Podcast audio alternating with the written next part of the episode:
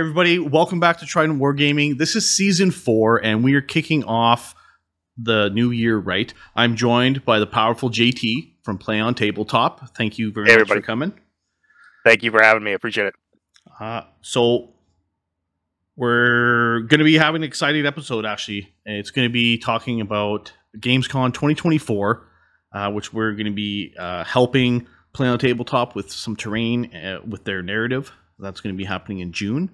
Uh, before we get into the meat and potatoes of the episode, uh, just we usually open up with a little bit of uh, hobby progress. Um, JT, I'll put you on the spot first as the guest. What have you been working on the last week or last little while? Uh, Christmas is always tough over December to try to find time to work on stuff. Um, right now, I've got my Votann on the table.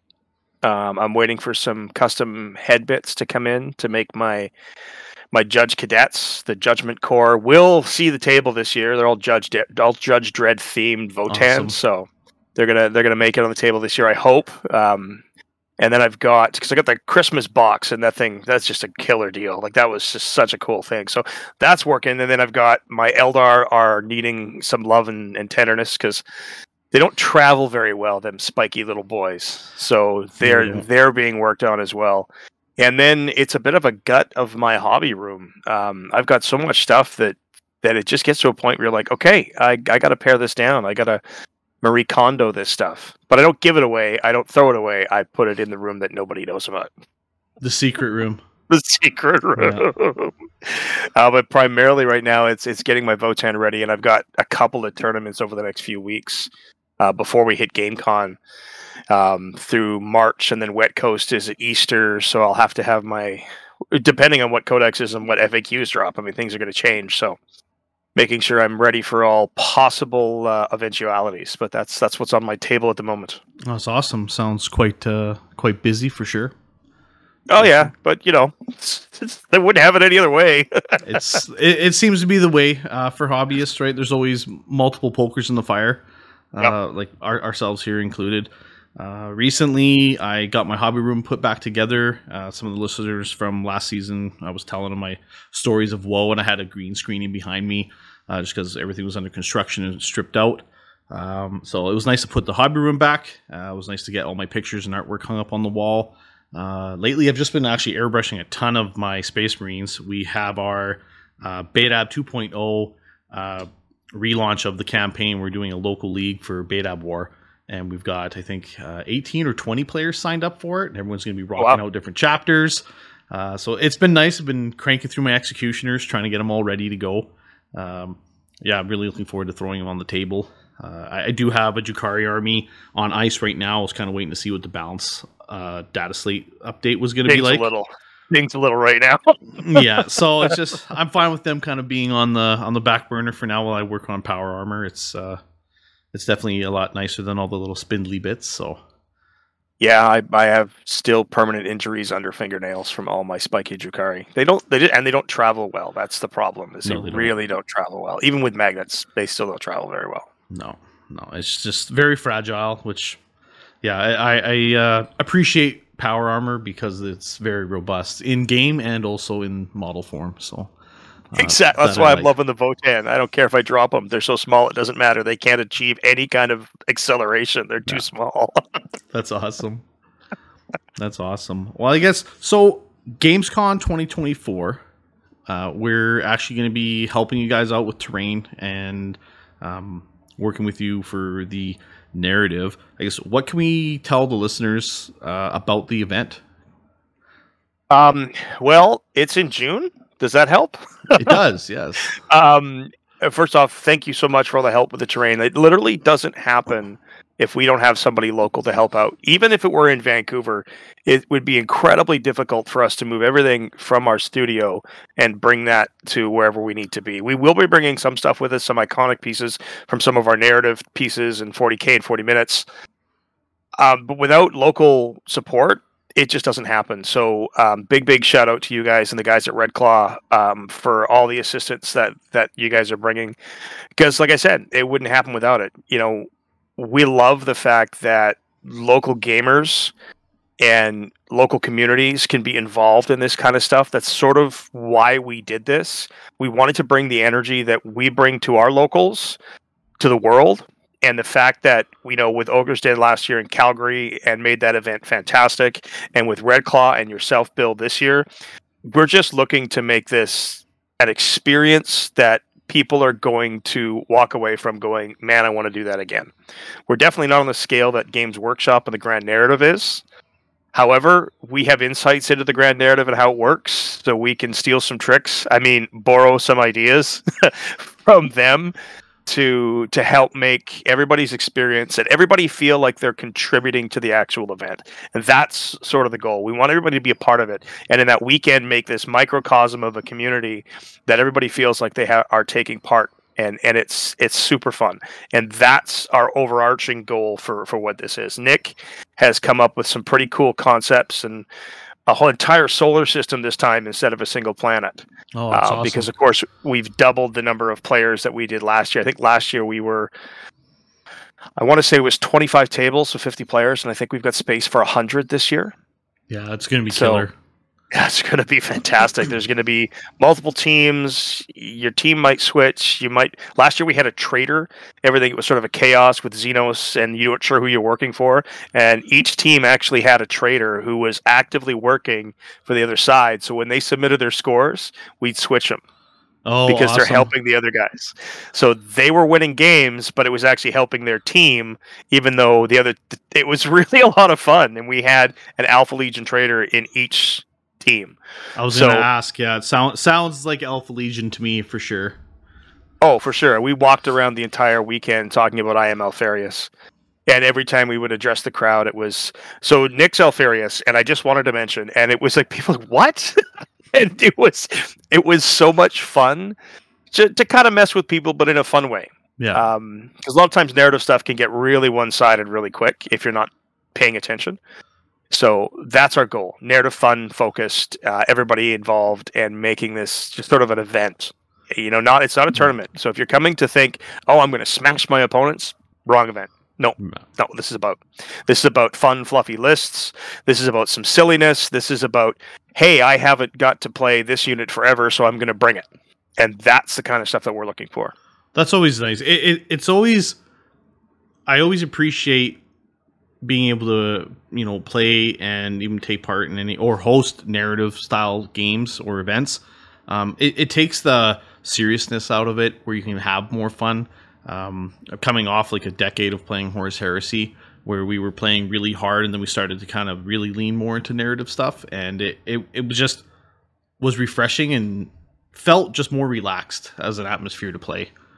Yeah there's there's always it's always the energy you bring to the table um, and one of the goals at, at Play On, we always try to make sure that our opponent is having the best possible game that they can have. Especially when it's a guest, you've got lights, you've got cameras, you've got people standing around in the background, you've got things going on. It can get very overwhelming. But as long as at the table, we're trying to make sure that our opponent is having the best possible game they have. And if you carry that to your local or to a pickup game, make sure that your opponent is having the best game that they can. That means that you're going to have the best game you can. And that just makes the game better. Absolutely, I, I 100% agree. We've we've talked about it before on previous episodes with this whole. You're essentially coming in with a social contract when you're coming to play anybody, uh, especially at a tournament. Like you kind of know what you're at for, but and when you're going for these narrative events, and that's the thing, and, and a thing that we've really tried to hammer the point is like be the player and the hobbyist that you wish you met when you first started. Yeah, that's so, a great line. Right? So you can that, really, that really you can really try and uh, be that leading example in the community in your local or even abroad of this is what I think like an actual tabletop gamer is. And you know, be approachable, paint well, have fun playing. Uh, if you know if if you have to play hard, play hard. If you're going to play for fun, play for fun. But really, just be the best example of a gamer you can be. Yeah, and, and kind of play to the level of what your opponent is bringing. Um, painting is always one of those things that is so super subjective. What somebody's concept of art is and somebody else's cannot necessarily jive, but at least show up with painted models. And I'm sure people are going to hate me saying that, but it, it really is incredibly simple now with the contrast speed paints that everybody is making, the sketch and glaze concept, the slap chop method, Slap whatever you want to yep. call it, you can put paint on your models. It does it look perfect? No. But what it does is it increases that level of immersion. You know, let's face it, we're grown men and women playing with space Barbies.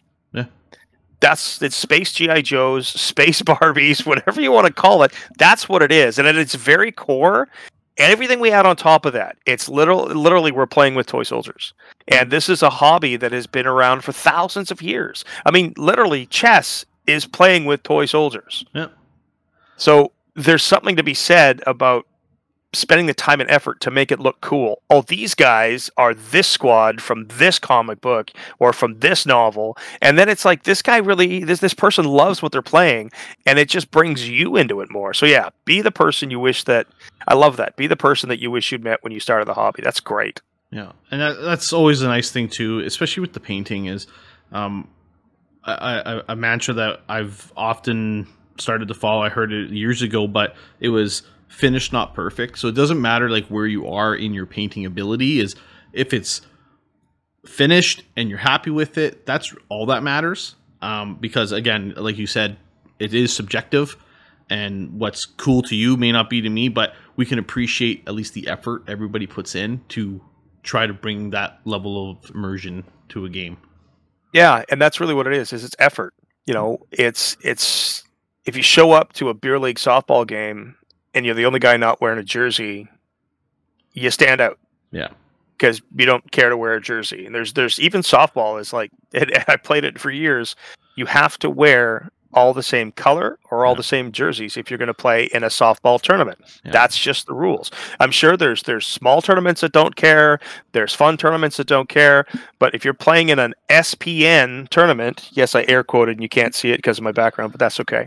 Uh, SPN it says you all have to wear matching jerseys and you can't have the same numbers. It's just a standard. So when I see people raging about why do I have to have painted to show up a tournament, because it's a tournament. That's literally it. Because you're showing your opponents respect. You're saying, "Hey, I'm bringing something that I've spent time on that is important to me."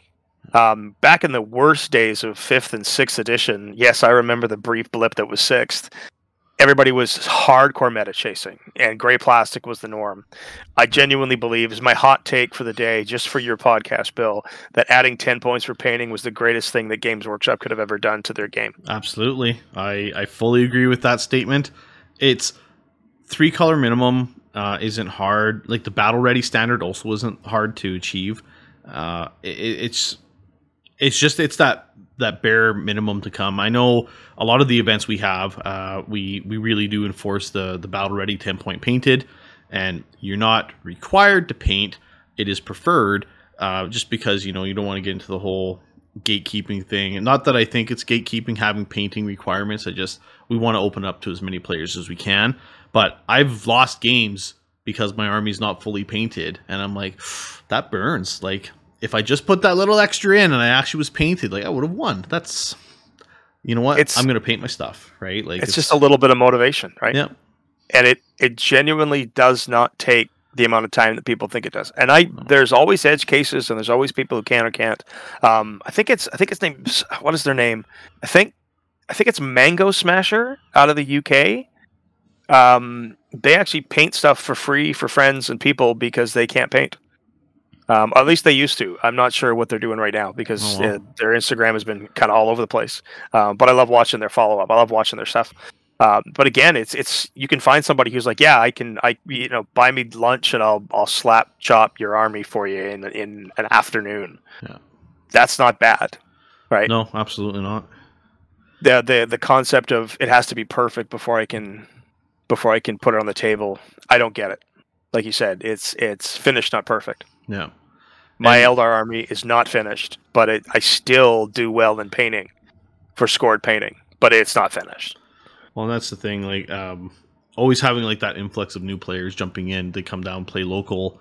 Uh, they're always like, "Oh yeah, I want to start painting, do my thing." I'm like, just you know what? The only advice I can give you is just start painting, keep going, because once you're three, four, five squads in, you're gonna look back at your first squad and be like, "Ugh, I want to repaint that." Just don't. Just finish off your army. You'll learn a lot along the way, and then if you want to get done, it's finished.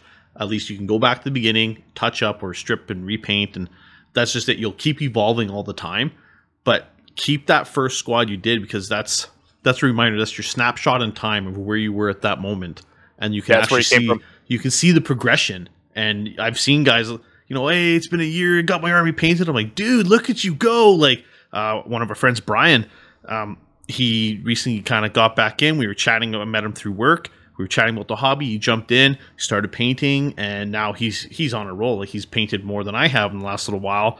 He's gone back to his early models, stripped down, repainted. Like he's just phenomenally like just getting so much better. And it's awesome to see the progress. Like I just I love watching people flourish when Oh, they're yeah. applying time and energy and effort into it. It's just the best. Well, Nick just did that. Nick just went back and decided to go with a new paint scheme for his Tau that has evolved over the years. Um, he's changed the basing, so now they're all sort of a beach themed. Oh, cool. Um, he's redone his whites. He's got a different orange, so it has kind of a play on-ish sort of colors. But his technique, his skill level, his ability, just over the years, and not even he's not even a hardcore hobbyist in that sense. But going back and going, I'd like to redo my crisis suits. They look amazing, and and I told him, I said, you know, that white is so much smoother because white's a real nightmare if It you've is. tried to, especially if you start with a white. The secret to white: don't use white Don't use But- white. Yeah. is he is so much smoother, cleaner. They look better, and the other stuff look great, but this looks even better. It's just that little bit, and it's just maturing as an artist is what it is, because it is an art. I mean, it's a hobby and it's an art and it's a social gathering and it's it's a pretty amazing hobby, and you can have beverages if you choose to while you're playing. Absolutely. The the nice part about our local is uh, every Thursday we have like our Trident Community Game Nights. It's hosted at um, a local fraternity of the Eagles Club, and they actually have a bar there, so we can partake. We nice. can have you know a couple of pops while we're playing. Have some uh, you know have some uh, little pub food. Little the dry ribs is what we go for, and then ribs are good. uh, yeah, you know you're just chatting, having the game, just shooting the shit while you're playing. It, it's just it's such a nice atmosphere. And then once you get all the hobbyists together at the end of the night, games are done. Everyone's chatting. It's I just I love having the social circle. Yeah. And that's that's the biggest thing. Like we we welcome pretty much everybody to come and play. And my that's my only advice is to anyone jumping in is don't be afraid to jump into a new local. Don't be afraid to put yourself out there because a lot of the groups are very welcoming and uh, ask questions about painting because everyone just wants to share their experience and help everybody. Like I don't think anyone was like, no, I'm not going to tell you my secrets. It's everyone wants to No. share their stuff because if I can give you one little point of advice and you're like, dude, that gold you told me about looks so good. I'm like, oh, awesome. Like that's I, I don't know. That's kind of where I I get my jollies from the gaming, right? Like it's just the experience of the games, having a debrief about what your game was like, and then talking hobby hacks, painting tips, everything else. It's just to me that's just the best. and then and then you know talking about um units that maybe aren't the best how do we make those work? How can they work in a narrative? How can they work in a competitive? Yeah. and then what is the most cutthroat this? And there's so many fun mm-hmm. ways to to hobby and to to, to enjoy this hobby that those social meetings those those sit downs whether it's 10 people a thousand people that's the best part about tournaments. That that's the most fun is sitting in a room with like-minded individuals. There's been a few events where I've literally just sat back and looked around the room and thought, you know what? I don't know what anybody's personal leanings are about politics, religion, activism, don't care. We're all Warhammer 40,000 players and we're Yeah. all sharing hobby tips and you know it, and and tournament tips and uh, quick playing tips and sportsmanship tips and and things that that we've found over the years and it just it brings a community together unlike a lot of other hobbies which tend to be a little solo Yeah. Yeah so really that's the best advice too. Don't paint in a vacuum. Post your stuff. Share it. Yeah. send it to a buddy. Hey what do you think of this? You know and be be open to their feedback because they might see something you don't. Yeah it's such a cool hobby. I love it. Absolutely. i'm an old man and i love it. It's it's it's been good. How how long have you been in the hobby for? oh rogue trader? Oh, okay, okay. So a little bit before me. I, I jumped in in second as a young young lad, and uh, it's I've never looked back. It's it's honestly been one of the best decisions I think I've ever made, and I think it's actually contributed to the circle of friends that I still have. A lot of people that I I still talk with, and we frequently uh, chat. Don't game as often as I'd like, but I've known these guys since like junior high, elementary, Yeah. some of them, and it's awesome because go to different schools, you have different walks of life, but we were always meeting up on Saturday, having our games, right? Hungover or not, going to the bar.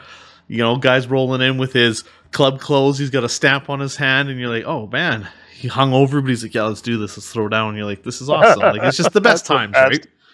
Well, second and third was kind of when I was in my late teens, early twenties, I guess. So that's that's the time that I found um, dating, Yeah. and and ooh, um, this is more fun right now. Anyway, Absolutely, yeah. um, so that was sort of my brief respite from the hobby, but still kept all my stuff, of course, right? And then it was like, th- I guess fourth that I kind of came back. Uh, fourth, and then of course fifth was huge Yeah. for the game, and then sixth and seventh were meh, and then eighth was oh okay this is cool, and then ninth was amazing, and I think tenth is the best version of the game that they have ever put out. Period. Tenth I feels really good. better. It really does. It does. Yeah, and that's why I'm super excited for GameCon 2024 um, because we did 2023. We did the end of ninth, so it was actually hard to keep track of some of the rules in my Absolutely. head because I'm like, okay, no, wait a minute, that doesn't work like yeah, it does work like that. Yeah, yeah, you're good. That's Yeah. how combat works. You're good. Um, but it's it's tenth. I, oh, it's just such a it's a way more intuitive rule set Yeah. than ninth was in a lot of ways, and they've taken a lot of shenanigans out, and they're really quick to change some of the more broken combinations. Which is great. Um, I, like I Necrons today perfect. just got nerfed. yeah, I saw. I saw. I know there was. Um, we're hosting our uh, weekend tournament. Uh, it's our LVO can't go. Uh, kind of for like event prep, and we're we're not using it because we had rules and list cutoffs and everything uh, set for the fifth. Yeah. And then I know we've been reading the forums explode where they're using it, and I'm like, but they have it in their packs, guys. It's very clearly stated.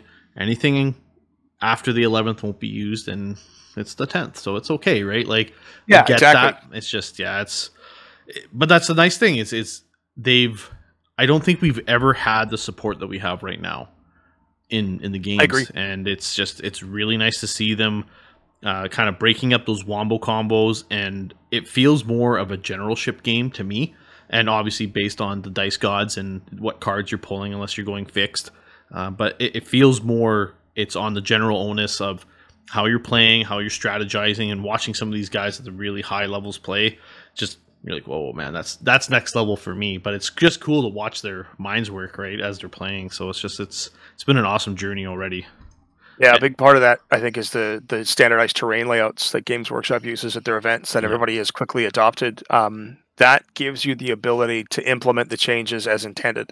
Yeah.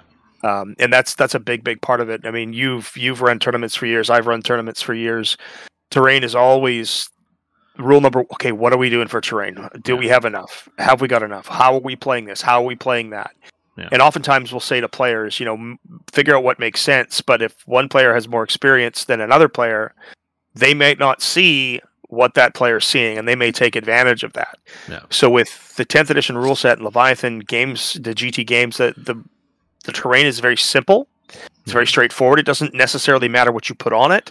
Each piece does a specific thing, and it's the base plate that matters more than anything else. yeah So I it it has made it's made some units viable and it's made some units incredibly powerful. Looking at you, my ten blocker wraith guard, um, they are arguably the best infantry in the game because of the terrain. That said, that doesn't make them broken. They don't have clear lines of sight. You can't just shoot from one board edge to another. Um, and you have to be able to get up, take objectives, and engage with the enemy. So it forces a kind of list building that is almost almost mandates a take all comers list, yeah absolutely i had and it, it really changes it. No, it's true. I I had a bunch of people ask, like, you know, is it more shooty? Is it more combat? And I was like, I don't know. Like, for me, it feels maybe like 55 45, like leaning towards shooting. But with the way the terrain setups are, it's not lines everywhere. Like, everyone's busting out laser, the laser lines, right? Trying to find angles and stuff. And it's like, this is awesome. It's very hard, like to yeah. really get a good bead on, and I think that's a better way to play. It makes it feel a very, very balanced, right? When you're having yeah. these games, so. And the the change to the fly keyword, where at first it was incredibly awkward to work with, when you look at the terrain layouts, it makes it so that fly is important, but it's not an automatic win. Yeah you still need to be able to maneuver. Running through a building can actually get you to a place faster than an aircraft flying around a corner. Yeah. Or going up and over. Um, and that's that's important because it, it means that your footlists can survive. Yeah, absolutely. Um, so the the game itself, balance wise, design wise, I think they've done a really good job. Yeah. Let's just hope they keep it up. Yeah, well, as is, I think we're what uh, five and a half months in so far. Yeah, something like that. yeah, that, what it, are we? April last year. Yeah, August? I think I think around yeah somewhere in the summer, but it the future looks bright. Like if this is just the beginning, obviously we got a whack of codex releases and everything to come, and I'm I'm blown away. It's I think it's yeah the support's been phenomenal. Uh, the nice thing too, and, and one thing to really uh, make mention is uh, don't forget to peek at that rules commentary uh, document. It's 18 pages. It's gonna feel dry as hell. But honestly, like there's so many little nuanced things that they address. You're like, oh, I'm going to do this. Actually, you can't do that. They do talk about that in that rules commentary. Well, who reads that? Like we have, and uh, that's a big shout out to our buddy Scott because he's really pushed that. He's like, it's in the rules commentary, guys. And we're like, oh shit, really? Like Scott, Scott's a smart man. yeah. Um, I, I've read that document. I've read uh, as part of my role. I when we do get codexes, I read them. I go through. I try to figure out how things work, how they interact, and when we're at the table, um, oftentimes we're very time pressed when we get a new release coming, and then we're trying to hit that embargo date so that we can release it day of yep. and really take advantage of the the marketing machine that is Games Workshop. Absolutely. I mean, why wouldn't you? It, it, it's huge and it helps us and it helps them. Um, but I spent a lot of time reading and researching and trying to understand and going back to that rules doc and back to that commentary, and I still miss stuff. Yep. Um, and it, it's so easy to do because it is still a complex game. It is. It's not like combat patrol easy. No. Um, and it's it's kind of checkers, whereas 40k is sort of chess. It is. It's like checkers with attitude, maybe for combat patrol. Yeah. but it's a great way to start the game because it teaches you the fundamentals and the basics.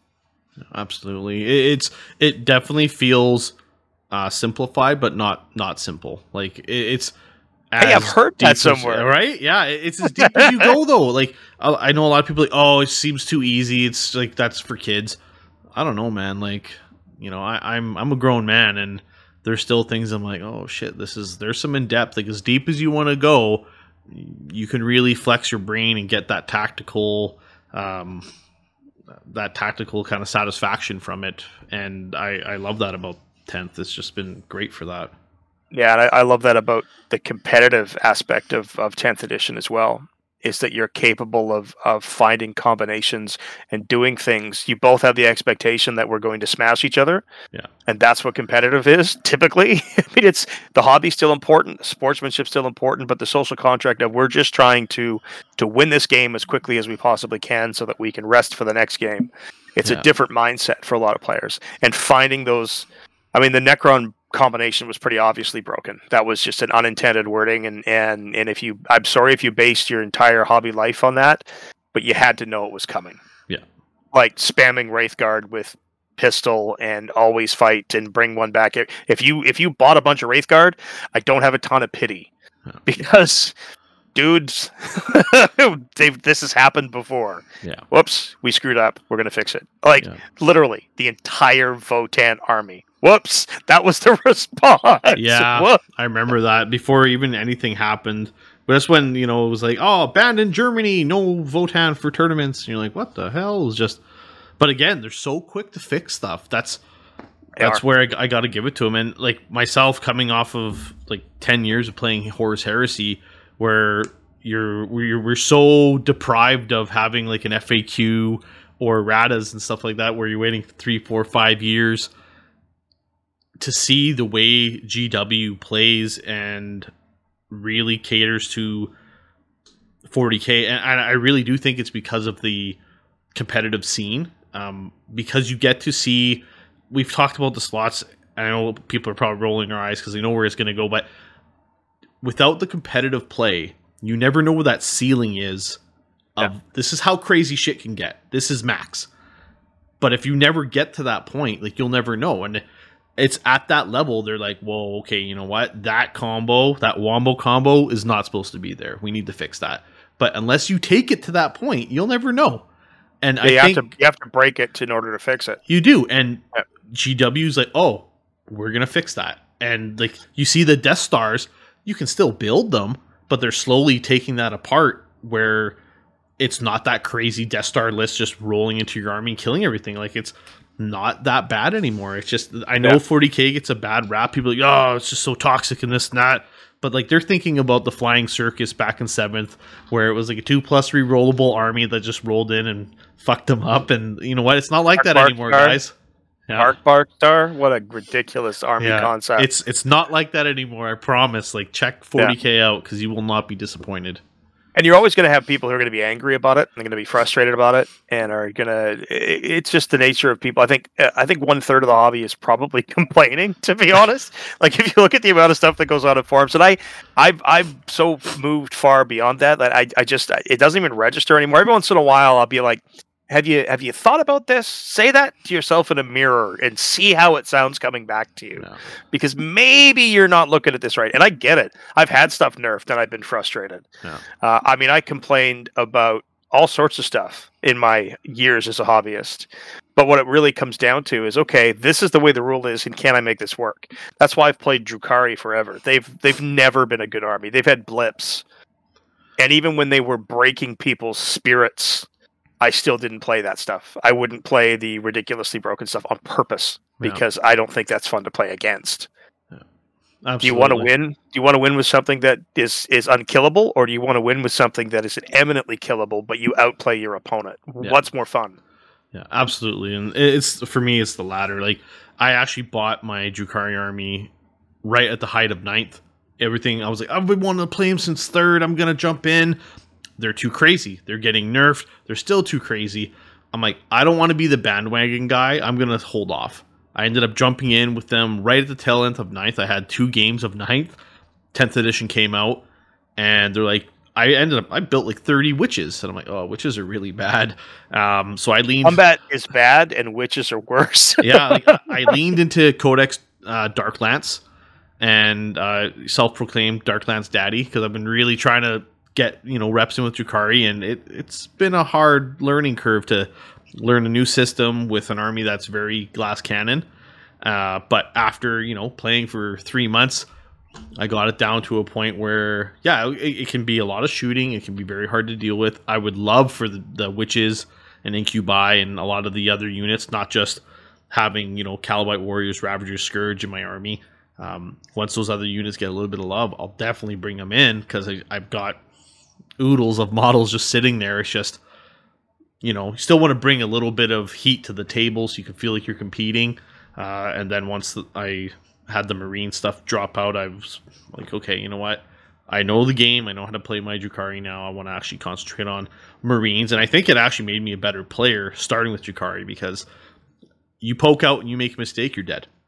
Marines, Yeah, I poke out. they are absolutely punishing. I'm not. Yeah. I'm not dead. I I only No. lost half my squad. I'm like, oh shit, this is really sweet, pretty robust. T four and three up is great. T four two wounds three up, easy mode, baby. yeah, no, it's it's night and day. The only only gripe I have is uh it is night and day based on speed. My space marines feel so slow. I'm like, oh, engage on all fronts, investigate. I can do this, and I'm like with marines. I'm like, pff, I just blew the load. All my stuff dropped already. I'm pretty much fucked. I can't score that. Right? It's just there's no way. So it's uh, you- unless you go Vanguard or Storm Strike, Vanguard's and even way. then, it's like okay, now I got to lean into this. no. Um, Steve and I just played a game on channel, and it was, I believe, wait, what was I running? I think I had my Drukhari, and he had his White Scars. And I ran a, a bit of a silly Drukhari list. I, I, I played Drukhari for a very long time, and I'm a pretty good Drukhari player. And it's it's I think I've only ever on our channel lost a single Drukhari game. oh, with an artificially imposed time limit that we were trying out. It was early, like season one, and I was playing Jim Vessel, and it was the end of eighth edition. I believe it was end of eighth edition, and we timed out on turn four. Um, to be fair, had we not, I table him. He knows it. I know it, but it doesn't matter. We're we're showing what we can do in the time frame that we have. Yeah. That's when we were filming in the back of a game store. We didn't have the time we have now. Things were a lot different. But that's the only game I've lost with on my channel. So I, I have a reputation of being a very good Drukhari player. I took purposely non-optimal units just for funsies, and the dice told a story that day, and it was Steve couldn't make charges. What do you do? Right? That's how it goes sometimes. He makes charges. He he actually wounds with his chain fists, and suddenly it's a completely different game. Yeah. I mean, anti-vehicle four up, and he puts two wounds on a Tantalus with a squad of Terminators. What do you do, right? Yeah.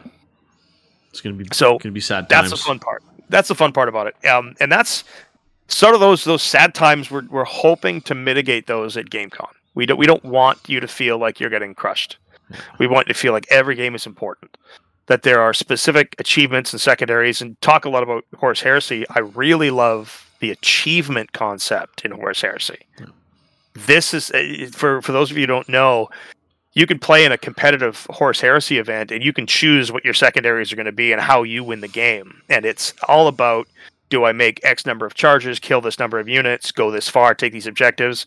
These are secondaries that I get to choose that I want to try to do. And if I can do those, then I'll win the game. I can get tabled, and I can still win the game.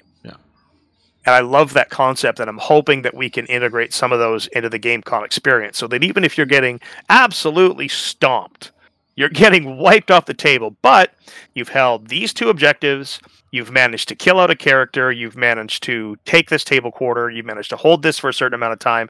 You're still racking up points that will aid the overall war effort.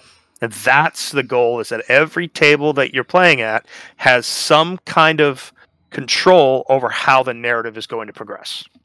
Well, that's awesome, and that's I think that's kind of the appeal with narrative as well. Even if you start to see it kind of shifting one way early, well, it's the narrative, man. You can always just jam your hand in there as to, stir it up, and next thing you know, it's kind of bouncing out. I did uh, something Oh, similar. we have some ideas. Oh, we have some things. I can imagine. Uh, I can't tell you because I'm so excited. Nick and I were chatting about it the other day, and it's like, oh, that's such a cool idea. So we're gonna do something that you may or may not see coming. However, because it's about fun and because it's about telling a story and because it's about creating this this experience, honestly, it doesn't really matter if you win or lose. What matters is that you're enjoying the game you're playing. That's all we care about. and that's that's awesome. I, I, I think just from hearing this, I'm I'm excited to see what kind of a, a show gets put on and like how the overall event kicks off. I, I've I've just yeah I, I've hosted enough events. It, it's nice to kind of see it go back and forth, and you you want it to be kind of that that constant grind all the way to the end where you finally see hey you know like this side squeak just ahead and it was a blast the whole way. Um, with uh, Iron Without, uh, one of the narrative uh, Horus Heresy events I ran last year, I ended up using the Planetary Empire uh, tile set. And the Very way I did it is because you can't always guarantee people are going to play, you know, towards the narrative. Uh, so what I had was like an inner ring and an outer ring of territories. And if you wanted to play a little bit harder games, you deployed in the inner ring. So those traitors would deploy first, and then the loyalists could actually deploy against who they wanted to. So you're fighting like legions on legions or Mechanicum versus whatever. And then on the outer ring, it was a little bit more just beer and pretzel style game to try and appeal to both sides because you'll never Yeah. quite get the comp out. Um, but it was it was really cool. And as we were playing through, it was five rounds. But you know, round one, traitors just crushed. Round two, a loyalist crushed, and we also made the missions very back and forth. But it was right to the end, and I think the traitors ended up taking it by only by like handful of points. I want to say between like ten or twelve victory points across the whole event, like weekend. It was Which- it was amazing. That's success, right? That I think that's how we would measure success. Is that it's that close and everybody's engaged. Yeah. Um, we did very similar uh, mini wargaming. Uh, Matt from Mini Wargaming sent us a bunch of the tiles um, that they did, sort of planetary empire style tiles. We set up an entire city in Calgary at the GameCon 23. Um, we had a lot of help. Uh, Michael Buckthorpe was there. Thomas Cruikshank from Calgary was there. Um, these guys were, were helping us run the event, and we're going to have more people helping us this time. I'm not sure if Michael's coming. I know Tanya, the War Mistress, is going to be there with us. Oh, awesome. Um, so we're going to have uh, a lot of, hopefully, even more. Not sure 100% yet because logistics are always fun. Um, but we want to have more people that you you know from our channel and from other places helping out as well. Um, but we had this planetary empires map, and we had five different sections. So there were rows of five tables, and each of those areas was named after a Play On member. So you had the um, the exploding plains of Niklas. You had the chaos wastes of uh, the Imogen T- the Tycho uh, chaos wastes, right? So we had the, the TAC Mechanicum, like they were all different, and, and we did the same thing. So, all right, so you're the attacker, defender, attackers, and defenders. Defenders go pick what table you're on, and then attackers decide who you're going to play. Perfect. So the concept was that if I have a Smash Mouth list and you have a Smash Mouth list, we should probably play each other. Yeah. It's not about winning; it's about how the war zone translates, and then each mission for each war zone was different. You never played in the same war zone twice, which was a little difficult, but we managed. So you never played the same war zone twice. Each war zone, each table, row of tables had its own missions, and the only mission that everybody played the same was the last one. Which the funny part is, we got the most. I wouldn't call it negative feedback, but maybe frustration feedback on the way that mission worked. It's the only one that I lifted from Games Workshop. it was one on one of their narrative campaigns, which is a cool mission. Um, in retrospect, we probably should have given people more of a heads up on. it. But again, these are things that we've learned, and working with um, uh, Zach Rockner, I've talked to him a few times. He's the North American. I don't think he's play manager. He's the he's the guy who does all of the uh, narrative events. Uh, for Games Workshop, Oh, okay. um, and then of course we could we can probably pull in Mike Brandt as well if we need questions or what have you. Um, but these are the guys who are the North American guys for GW and ask them for their assistance and, and questions that they have and how they ran it. And I know people who attended the Grand Narrative. I wasn't able to this year, um, but I'm going to get help from them as well. Uh, my boy Nick and others, um, and just how they ran it and how it was from a player perspective and how it was from an organizer perspective. So we're putting a ton of time and effort into making sure that this event becomes a premier event, becomes something that people want to want to fly to. Yeah. You know, because That's that's, awesome. that that's the most fun. Oh, absolutely. It, it sound it sounds like you guys are going to make quite the impact, and that just that just gives me so much excitement and ambition to make the terrain look the best it can and provide like the best I can for for that setup. I, I'm I'm super pumped just to be partaking in it in any capacity. To be honest with you, it's just uh, starting from you know lowly gamer playing in my you know garage or in the kitchen with Kleenex boxes back in the early days to like hosting events and being able to partake and kind of share it with the community and watch it grow to this level is just uh, it's amazing. So I'm I'm super stoked to and privileged we're- to be able to jump in. We're super happy that you're on board. We're happy that Red Claw is on board. We're we're happy to have as much support as we can. It it really makes us feel good about what we do. Um, because our goal is really to put as much positivity into the Warhammer play space as we can, and to see it coming back to us like this, it it makes all those insane editing hours and late night hours trying to figure out a mistake we made and and how do we edit this and how do we write that and how do we do this and how do we play that and the mad painting sessions and all the stuff that we do to present this incredibly polished looking image. I mean, sometimes I wish we would turn the cameras around so you can see what we all look like at the end of a shoot. Oh yeah, I, I've I've been there myself uh, in the earliest days. Uh, we used to do battle reports, and what you see on a screen, uh, be it a forty-minute bat rep or be it an hour and a half bat rep, probably translate to closer like a fourteen-hour day, and that's not even like all the editing that you do. And I, I've I've been there. I remember it kind of like, all right, we're done, and just looking at the guys that's been filming for twelve hours, and you're like, ah, just you're done. You know, you just totally Yeah. spent. So I could definitely appreciate that. And uh, you know what? That might be something kind of cool. Have like a blooper reel of like we just finished filming back to back episodes, and look at this. Everyone's got their soul drained out of them because it's just grueling work, right? It uh, it can be absolutely um, not soul crushing, uh, but soul shattering because you just feel scattered by the end of it. Um, and then then you get the next release and somebody says, "Oh, hey, by the way, we'd love you if you could get this out in a week and a half." And we're like, "Sure." We can sleep when we're dead. Yeah. Like I don't know how. Like we've got we've got an amazing crew. I mean, Ben, uh, Jesse, Tycho, Tack, um, uh, Owen, Mubin, myself, Tycho, Nick, Steven.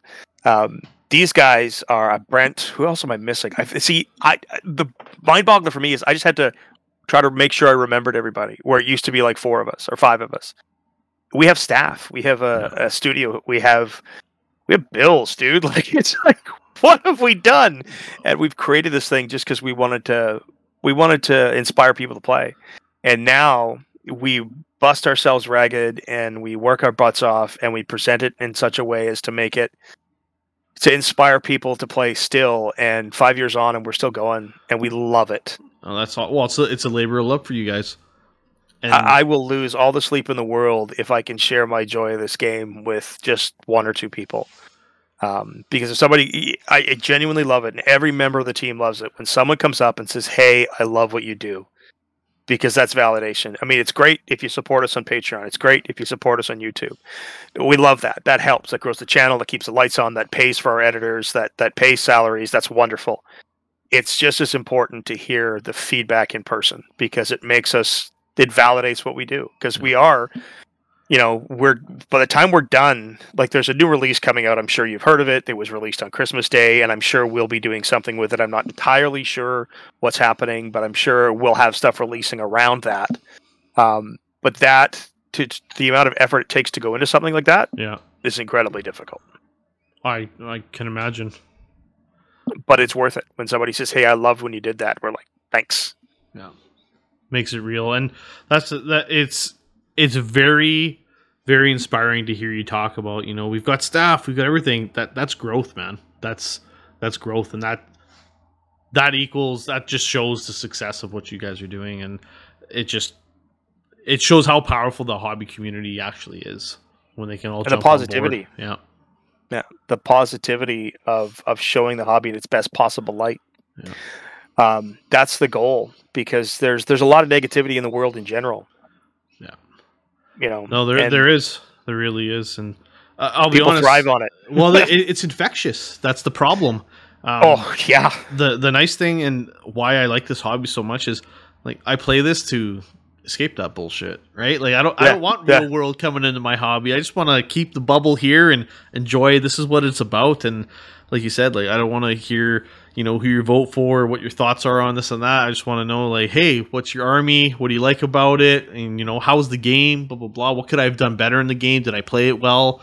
Like that's what I want to focus on is that uh that actual that expectation, Yeah. that that unspoken social contract Yeah. that exists at, at tournaments, especially and, and competitive and narrative events. There's this is a space where we are talking about Warhammer.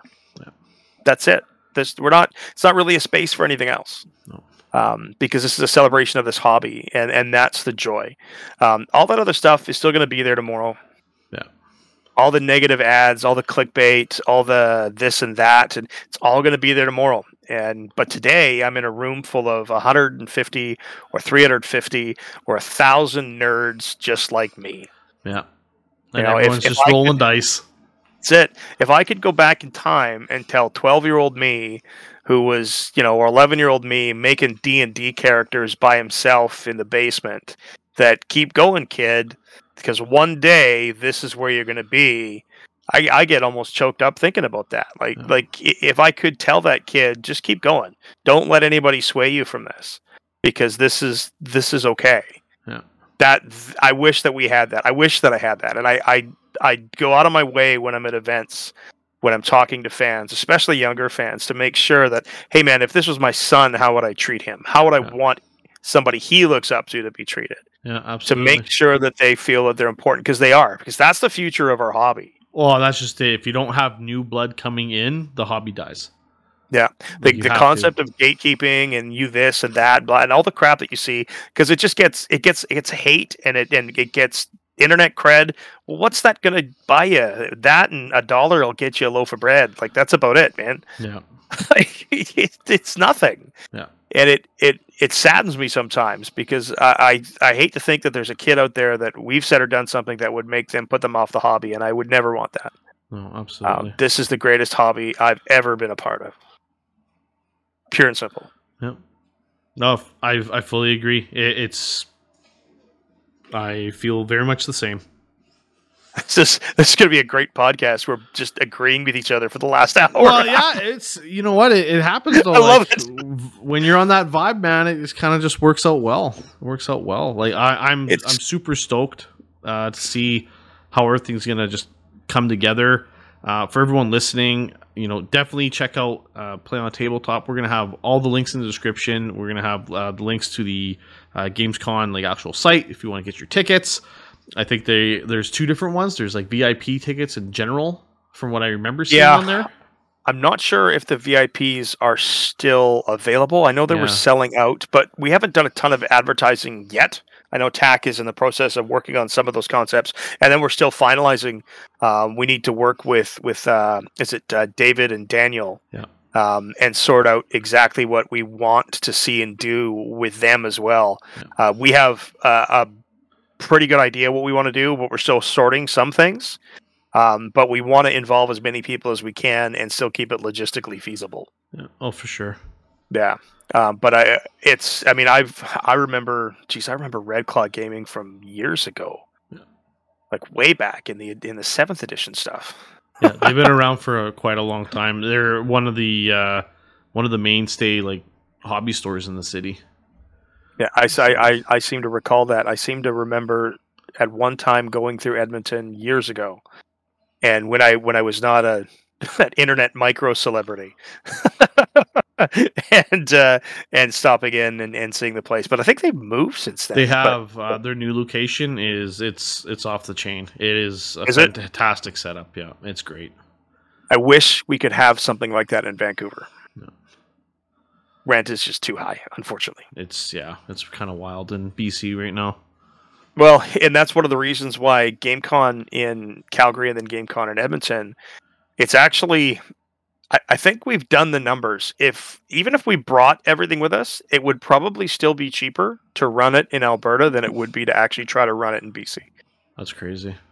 Yeah. Um, we've got the Wet Coast GT. It's not a GT, it's way bigger than a GT. But Wet Coast um, has been running for years and has been. I, I don't know if there's going to be an old world presence, but there's Sigmar, there's Lord of the Rings, there used to be a huge X Wing presence, War Machine, Warhammer, um, big, big event every roundabout Easter. But in order to make it economically viable, we have to run it on an Easter weekend. Yeah. We used to run it in the summer and it was great, but the cost to do so is astronomical. Yeah. Absolutely astronomical. And we watch as some of these rooms go empty for weekends and it, it makes you wonder where's the value? Yeah. Right. And it, it's that's just the realities of running stuff in Vancouver. Vancouver is such and from a play on tabletop perspective, it's actually incredibly difficult. It's like the worst place to run a business like this because we're geographically in the middle of nowhere. We're three hours north of Seattle, which is still way out of the way. Yeah. We're over the mountains from the rest of Canada. Um, it's actually really hard to get to us from anywhere else in North America. It's a long haul. You know, you look at, um, I mean, Mini Wargaming, um, and Scari's got his new place, uh, and a lot of the guys back east just have a built-in population base Yeah, it's true. right? And it's it's a real challenge. I mean, Edmonton is a lot farther north than Calgary, but you guys draw from a huge area, and people are used to driving. Yeah. it's it's the big difference. In Vancouver, if we get an inch of snow, nobody goes It's anywhere. over. Yeah. It's oh, dude, it is so over. I think but that's just what it is. it's the way. Well, I think the island has like two sanding trucks in total, and it's just yeah. When it when it drops, it's shut down. Yeah. that's all they need. That's all they need. yeah. Awesome. Well, no, that that's excellent, and I I very much appreciate you know taking up your time and hearing all about the uh, narrative, and I, I really hope uh, anyone listening, if you were on the fence about coming to the event, uh, I hope that this podcast has shed some light and inspired you to want to push your hobby skills, get out there, come come down to the event, and meet the Play On team, and just enjoy yourself and have fun.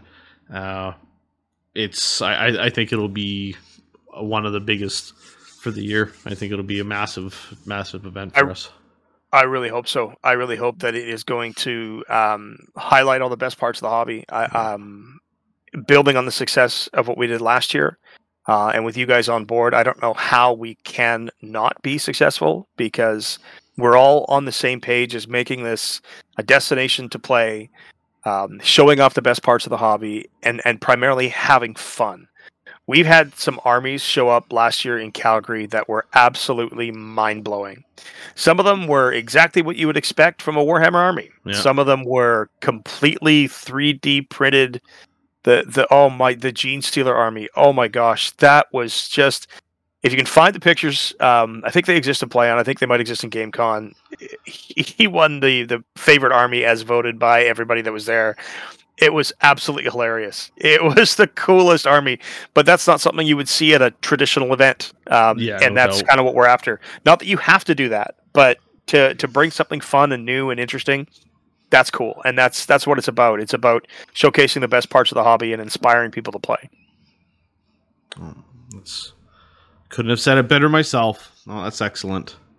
That's excellent. Well, yeah. Thanks again for jumping on, and thank you all for listening and uh, kicking in with us for our first episode to launch our season four. Uh, definitely looking forward to putting out more content for you guys, and we will catch you next episode. Catch you later. Did you plug the Patreon? We need to plug the Patreon.